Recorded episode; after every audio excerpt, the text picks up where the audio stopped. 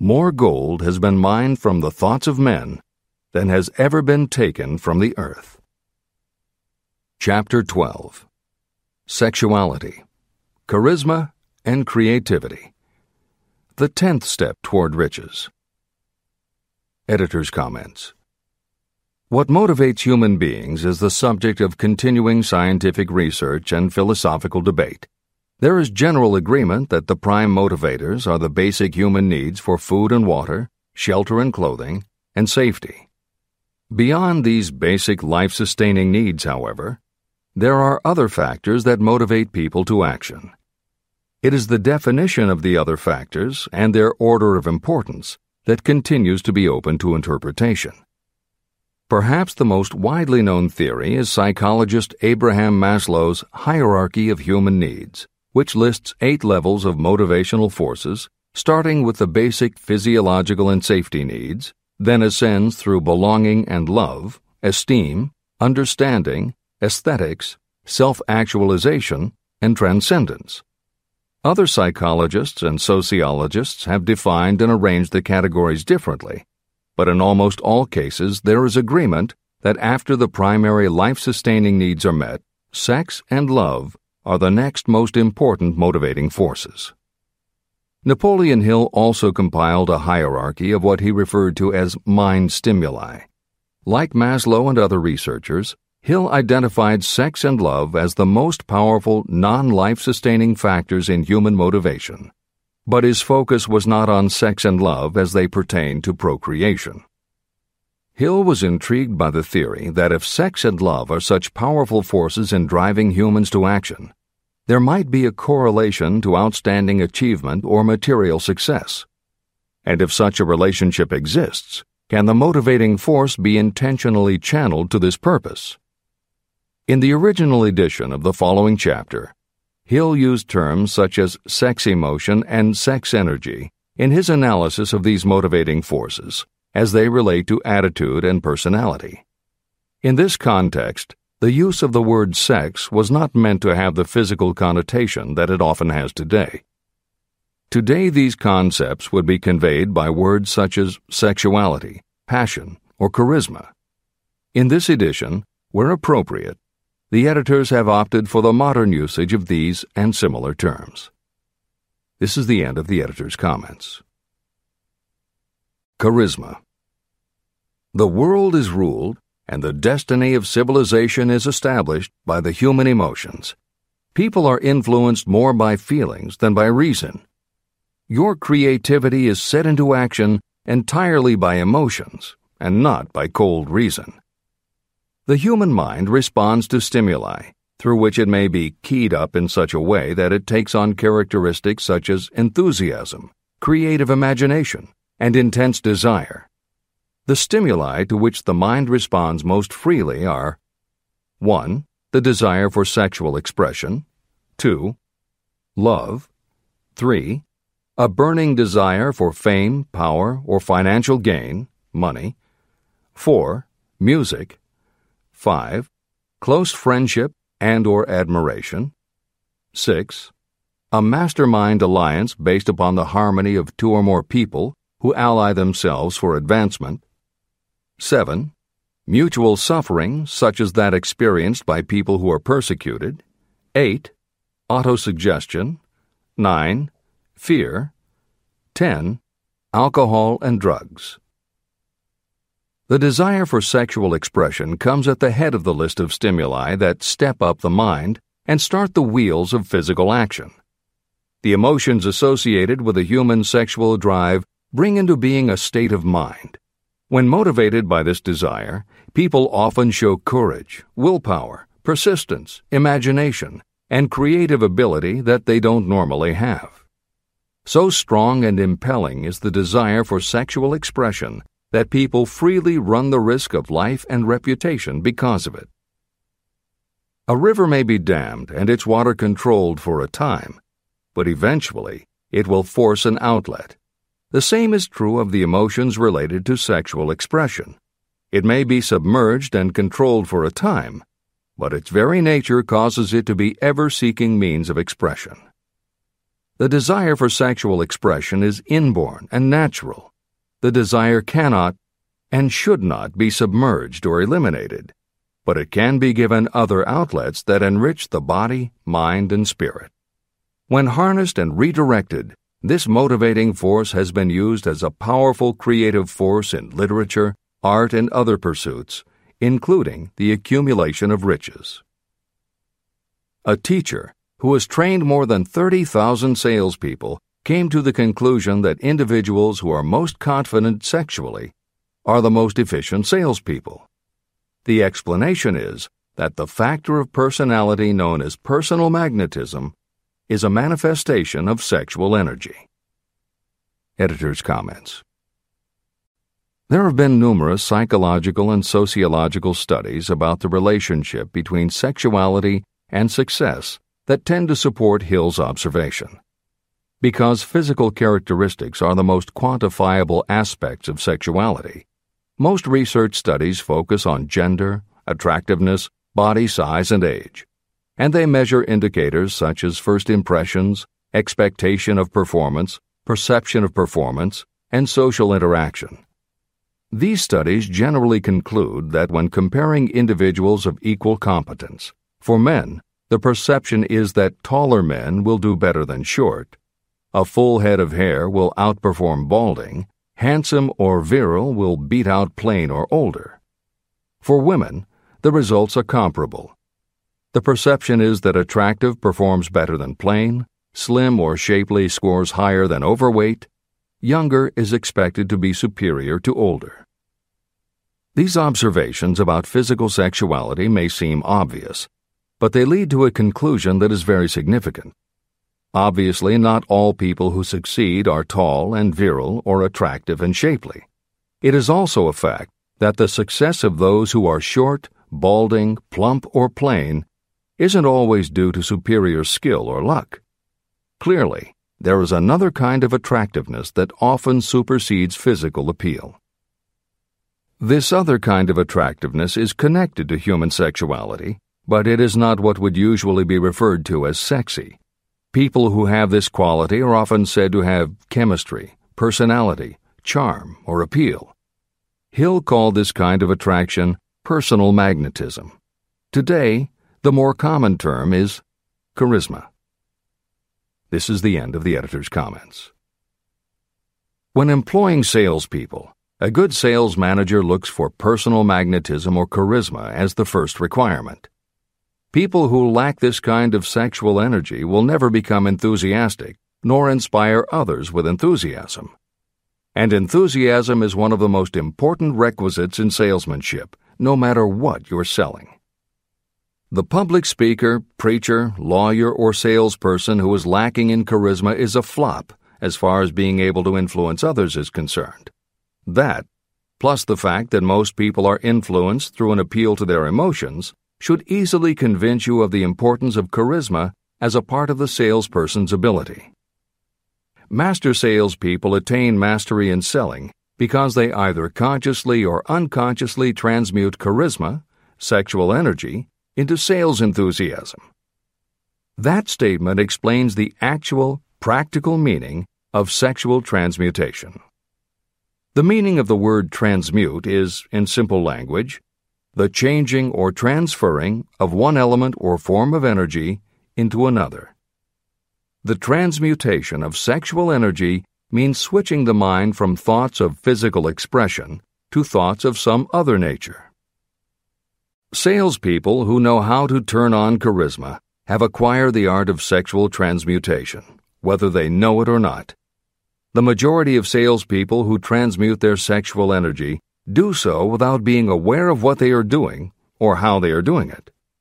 You can cultivate and develop this quality in your dealings with others. Through cultivation and understanding, this vital motivating force may be drawn upon and used to great advantage in relationships between people. This energy may be communicated to others in the following ways The handshake. The touch of the hand indicates instantly the presence of charisma or the lack of it. The tone of voice. Charisma or sexual energy is the factor with which the voice may be colored or made musical and charming. Posture and carriage of the body. People with charisma move briskly and with grace and ease. The vibrations of thought. People with charisma project sexuality through their personality in a way that influences those around them. Clothing and style. People who are charismatic are usually very careful about their personal appearance. They usually select clothing of a style becoming to their personality, physique, complexion, etc. Editor's comments. Having established a link between sexuality and success in the form of charisma, in the following section, Napoleon Hill explores how sexuality might also be a motivating factor in success by enhancing creativity.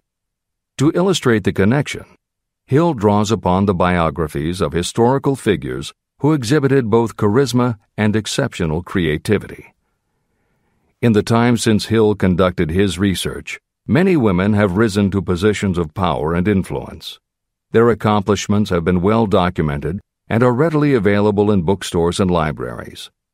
However, when Hill was assembling his data, the majority of historical biographies available were about successful men. Further, the successful industrialists and political leaders he had personally studied during the previous 30 years were also men. Because of this limitation, Hill does not theorize about the role men might play in motivating the success of women. This issue is addressed in a later editorial comment. This is the end of the editor's comments. Creativity. It seemed quite significant to me when I made the discovery that practically every great leader I had the privilege of analyzing was a man whose achievements were largely inspired by a woman. In most instances, the woman was a wife, of whom the public had heard little or nothing. In a few of the cases I studied, the source of inspiration was the other woman. The pages of history are filled with the records of great men whose achievements may be traced directly to the influence of women who aroused the creative faculties of their minds. Napoleon Bonaparte was one of these. When inspired by his first wife, Josephine, he was irresistible and invincible. When his better judgment or reasoning faculty prompted him to put Josephine aside, he began to decline. His defeat and exile to St. Helena were not far distant. Abraham Lincoln was a notable example of a great leader who achieved his greatness through the discovery and use of his faculty of creative imagination. It is noted in practically every book written about Lincoln that he discovered and began to use this faculty as the result of the love that he experienced when he met Anne Rutledge. This is more than an interesting historical fact. It is of significance in connection with the role sexuality plays in the study of the source of genius. Following is a list of famous men of outstanding achievement George Washington, Napoleon Bonaparte, William Shakespeare, Abraham Lincoln, Ralph Waldo Emerson, Robert Burns, Thomas Jefferson, Elbert Hubbard, Elbert H. Gary, Woodrow Wilson, John H. Patterson, Andrew Jackson, Enrico Caruso. Wherever there was evidence available in connection with the lives of these men of achievement, it indicated most convincingly that each possessed a highly developed sexual nature. An analysis of the information taken from biographies and historical writings leads to the following conclusions 1. Those of greatest achievement have a highly developed sexual nature, but have learned the art of transmutation of sexual energy. 2. Those who have accumulated great fortunes and achieved outstanding recognition in literature, art, industry, architecture, and the professions were motivated by the influence of a mate or lover. When driven by these emotions, people become gifted with a superpower for action. If you understand this, you will also understand that sexual transmutation contains the secret of creative ability. Editor's comments. As noted previously, although Hill's analysis focused on men, Today, there is a wide range of biographies about women who have succeeded in every aspect of life, including business, politics, religion, sports, entertainment, and the arts. Bearing in mind that biographical information is always subjective, the reader can now find ample material from which to draw a conclusion as to whether Hill's theory about sexuality as a motivating force is equally evident in women. Napoleon Hill had to do an in depth analysis of biographies in searching for indications that the subject's sexuality had a correlation to their success. Today, we just turn on the television and we're inundated with intimate details about both men and women suggesting that the best and the brightest are apparently also the sexiest. Although scandals aren't usually cited as scientific proof, the exposes of some of the biggest entertainment and sports stars, high profile CEOs of major companies, numerous politicians, and even a few presidents all make at least a common sense case for Hill's theory about the correlation between sexuality and success. This is the end of the editor's comments. Obviously, this does not mean that everyone who is highly sexed is a genius. People attain the status of a genius only when and if they stimulate their minds so that they can draw upon the forces available through the creative faculty of the imagination. Although it is the most important of the stimuli or motivators, the mere possession of sexual energy is not sufficient to produce a genius. The energy must be transmuted from desire for physical contact into some other form of desire and action before it will lift one to the status of a genius. Genius and creative imagination. A definition of genius might be someone who has discovered how to increase the intensity of thought to the point where that person can freely communicate with sources of knowledge not available through the ordinary rate of thought. This definition should prompt some questions in the mind of anyone reading this book. The first question should be How may one communicate with sources of knowledge that are not available through ordinary thought? The next question should be Are there known sources of knowledge that are available only to geniuses, and if so, what are these sources and exactly how may they be reached? In the following, I will offer methods so that you can experiment and prove to yourself that this is true. By doing so, you will have the answer to both questions. Editor's comment Humans perceive things through the five senses of sight, smell, taste, hearing, and touch. Another kind of perception, as when you have a feeling about something, was discussed in the chapters on desire, faith, and autosuggestion. This kind of perception is often referred to as the sixth sense, and in the following, Hill explores the relationship between sexuality motivation, creative imagination, and the sixth sense. This is the end of the editor's comment. The reality of a sixth sense has been fairly well established. This sixth sense is creative imagination. The faculty of creative imagination is something the majority of people never use during an entire lifetime. And if they do use it, it usually happens by mere accident only a small number of people deliberately use their creative imagination for a specific purpose. Those who do use this faculty voluntarily and with understanding of its functions are geniuses. Creative imagination is the direct link between your finite mind and what I have termed infinite intelligence.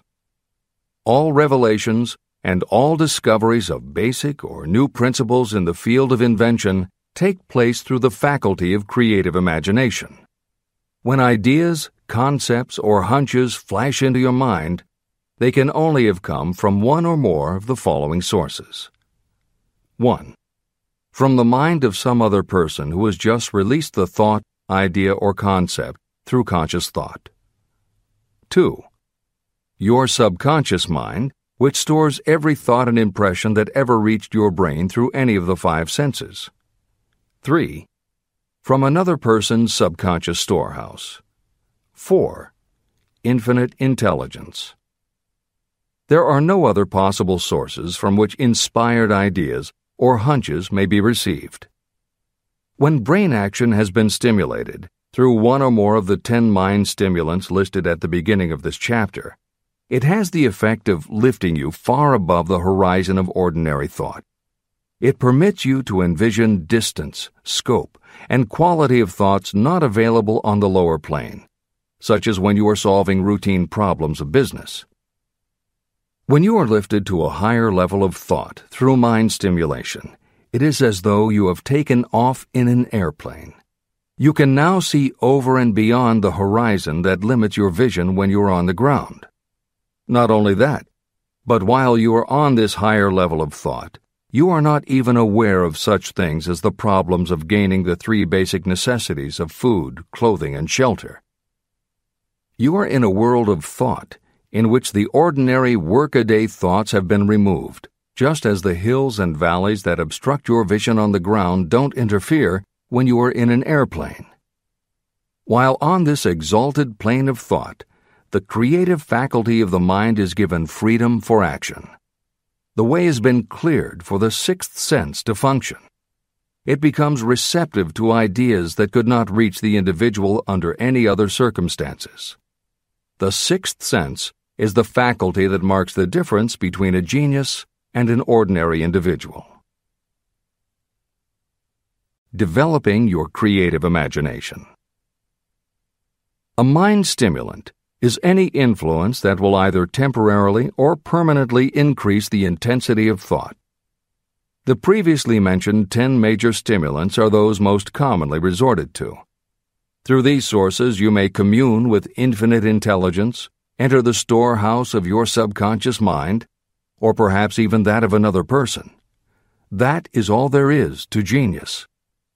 The more you use your creative faculty, the more alert and receptive it becomes to factors originating outside your conscious mind.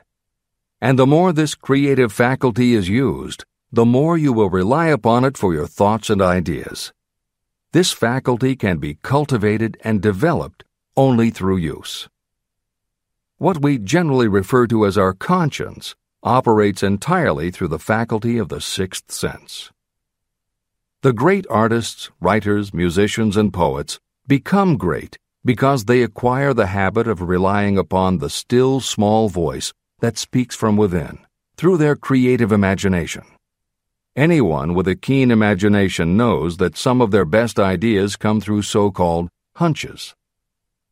One of the best known public speakers admits that his speeches are only really great when he closes his eyes and begins to rely entirely upon the faculty of creative imagination. When asked why he closed his eyes just before the climax of his speech, he replied, I do it because then I speak through ideas that come to me from within.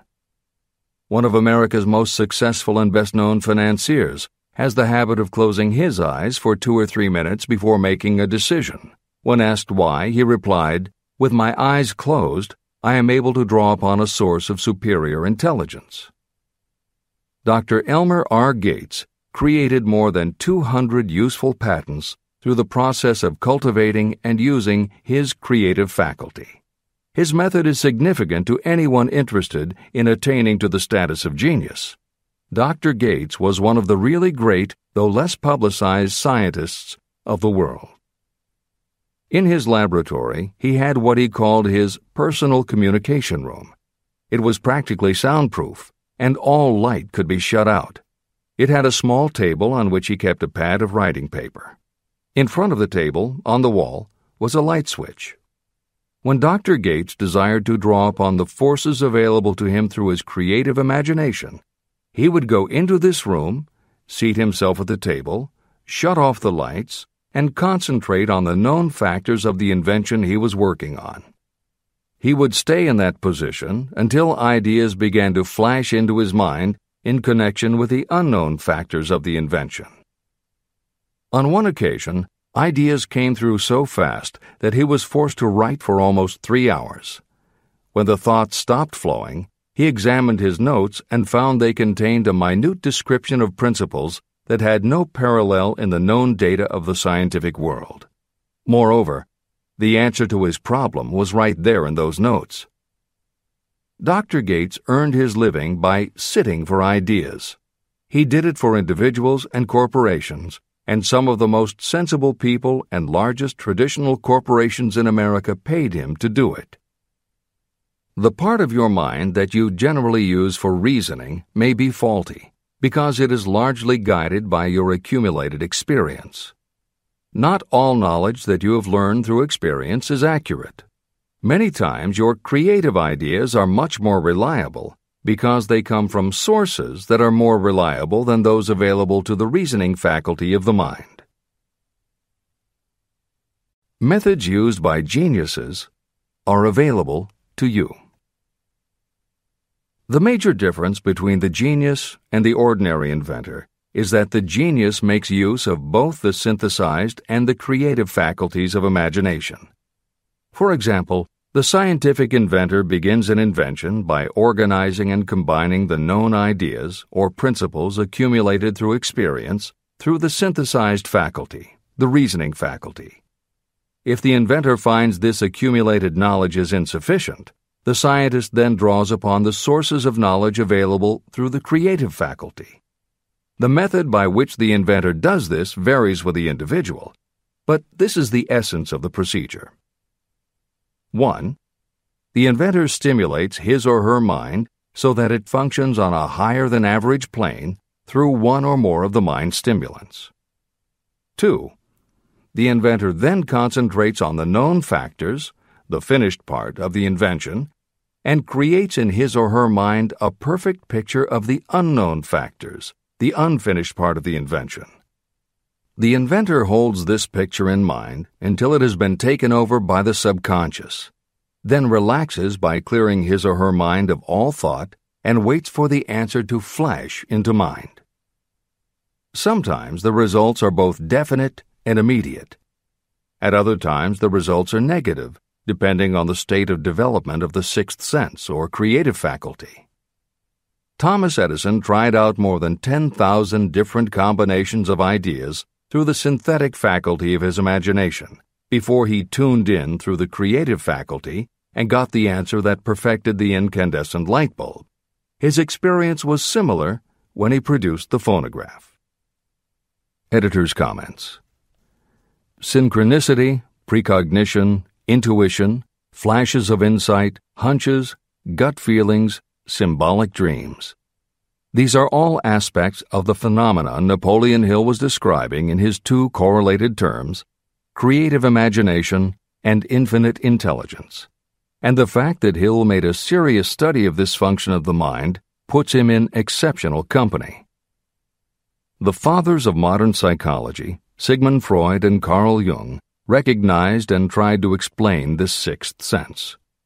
Jung's concept of the collective unconscious which is the very basis of Jungian psychology, is in many ways identical to Hill's concept of infinite intelligence. Scientists from Archimedes to Newton to Einstein to the team of Watson and Crick who determined the structure of DNA all conceded that intuition was instrumental in their discoveries. Duke University created a department for the sole purpose of studying these phenomena under scientific conditions. Many scientists admit to using personalized techniques similar to Hill's method for accessing intuition and creativity. These include Friedrich Kekule, who discovered the molecular structure of benzene through a dream symbol, physiologist Otto Loewi, who had a hunch followed by a dream that won him the Nobel Prize in Medicine, and as mentioned above, James Watson's breakthrough in the structure of DNA. Mozart, Shelley, Coleridge, Huxley, Descartes, Robert Louis Stevenson all claimed intuition played a role in their creations. William Blake learned the secret to a copper engraving process from a dream. British Prime Minister Winston Churchill firmly believed a premonition saved him from being killed by a bomb during the Blitz of London. As was noted earlier, psychiatry, clinical hypnosis, and affirmations all had to overcome considerable skepticism before they were accepted. That is also true of those phenomena Hill terms infinite intelligence. However, in the 1970s and 80s, the public's interest was piqued by well researched books such as The Intuitive Edge by Philip Goldberg, Creative Dreaming by Patricia Garfield, and The Right Brain Experience by Marilee Zdenek. Though these anomalies of the mind still defy laboratory proof, contemporary researchers continue to publish tantalizing results. This is the end of the editorial comments. Nature has equipped the human brain and mind with internal stimulants that safely trigger the mind to tune in to fine and rare thoughts. No satisfactory substitute for nature's stimulants has ever been found. However, history is not lacking in examples of people who rose to the status of genius as the result of using artificial mind stimulants. Edgar Allan Poe wrote The Raven while under the influence of alcohol, dreaming dreams no mortal ever dared to dream before. Samuel Taylor Coleridge wrote Kubla Khan during an opium induced dream, and Robert Burns wrote best when intoxicated. For Auld Lang Syne, my dear, we'll take a cup of kindness yet for Auld Lang Syne. It is true that these and others who are known as geniuses relied upon artificial mind stimulation. But a more important lesson to remember is how many of these people destroyed themselves through the use of those stimulants. Editor's comments. In more contemporary terms, Hill's point about the dangers of artificial mind stimulants was never better made than it was in the television series Behind the Music, which began running on VH1 in the late 1990s. The series was meant to chronicle the lives of rock stars and celebrate their hits, but after viewing two or three of the shows, they all began to look the same. Young singer and band have a hit record, make millions of dollars, plunge into the sex, drugs, and rock and roll lifestyle, everyone gets addicted, and they blow all of the money. By the end of the show, at least one band member overdoses, the band breaks up, the singer hits the skids, meets someone who inspires him or her to go into rehab, the ex star makes an anti drug TV spot and professes newfound faith and family values while announcing a comeback tour. Although the shows played like a bad parody of themselves, the fact that the stories were so similar, that so many talented singers and songwriters who depended on drugs ended up burning out, should be telling you something. Especially if you don't just want to succeed, but want to keep and enjoy your success. This is the end of the editor's comments. Every intelligent person knows that stimulation in excess through alcohol or drugs is a destructive form of intemperance. For some, overindulgence in sexual expression may become just as destructive. A sexually obsessed person is not essentially different from a person addicted to drugs or alcohol. Both have lost control over their faculties of reason and willpower. Human sexuality is a mighty urge to action, but its forces are like a cyclone, almost impossible to completely control. When an individual is driven solely by emotions related to sexuality, that person may be capable of great achievement, but their actions are often disorganized and destructive. It is true that a person may pursue financial or business success by harnessing the driving force of sexual energy without self control. But history is filled with evidence that such people likely have certain traits of character that rob them of the ability to either hold or enjoy their fortunes. Ignorance of this potential pitfall has cost thousands of people their happiness, even though they possessed riches. From my analysis of over 25,000 people, I found that those who succeed in an outstanding way often do not hit their stride until they are beyond the age of 40 or 50. This fact was so astounding that it prompted me to go into the study of its cause most carefully. My investigation disclosed that the major reason why many people do not succeed early in life is their tendency to dissipate their energies through overindulgence. The majority of people never learn that sexual energy has possibilities other than physical expression.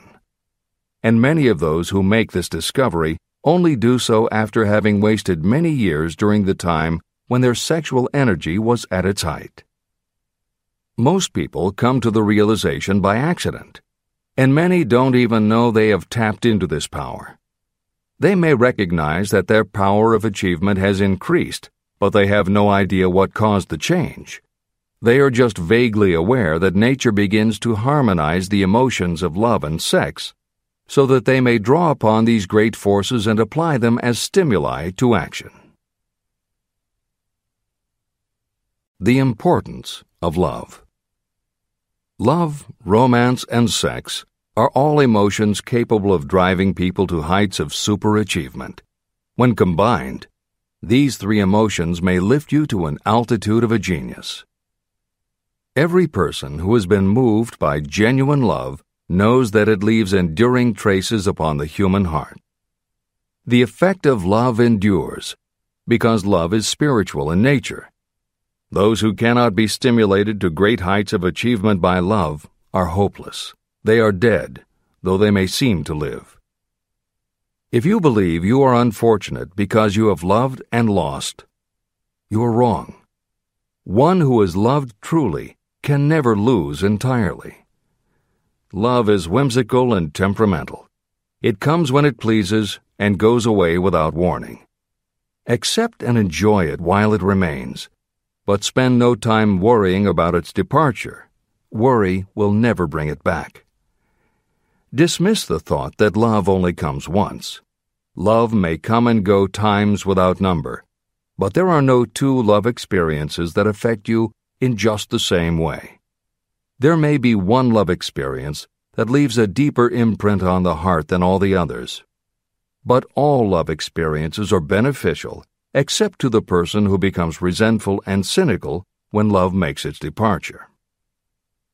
Even the memories of love can lift you and stimulate your mind.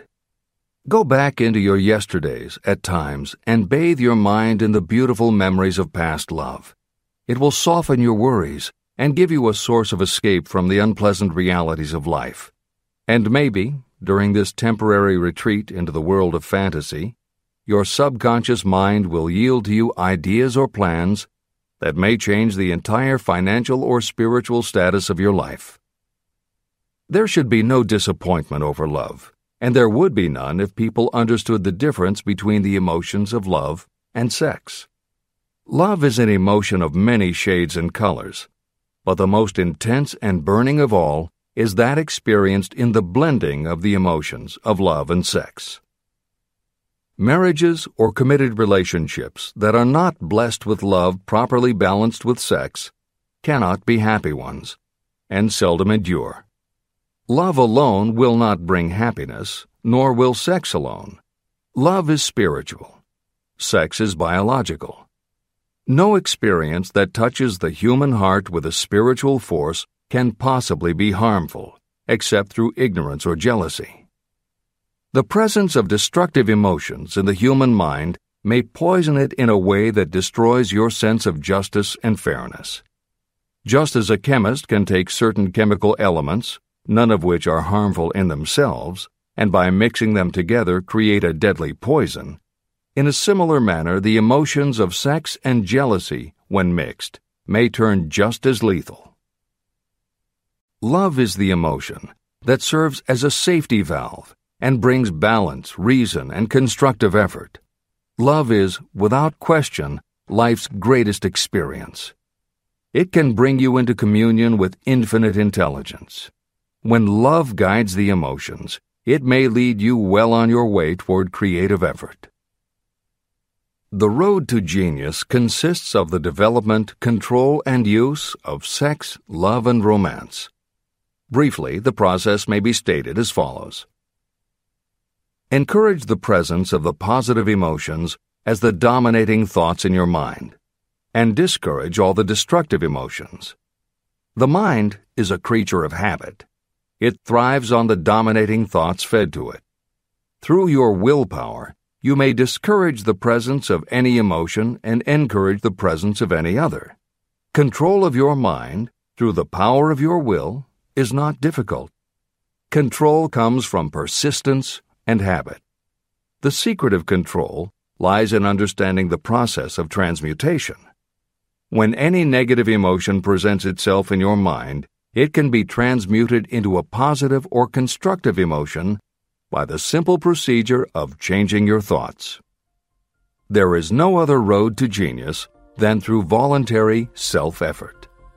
When the emotion of romance is added to those of love and sex, the obstructions between the finite mind and infinite intelligence are removed.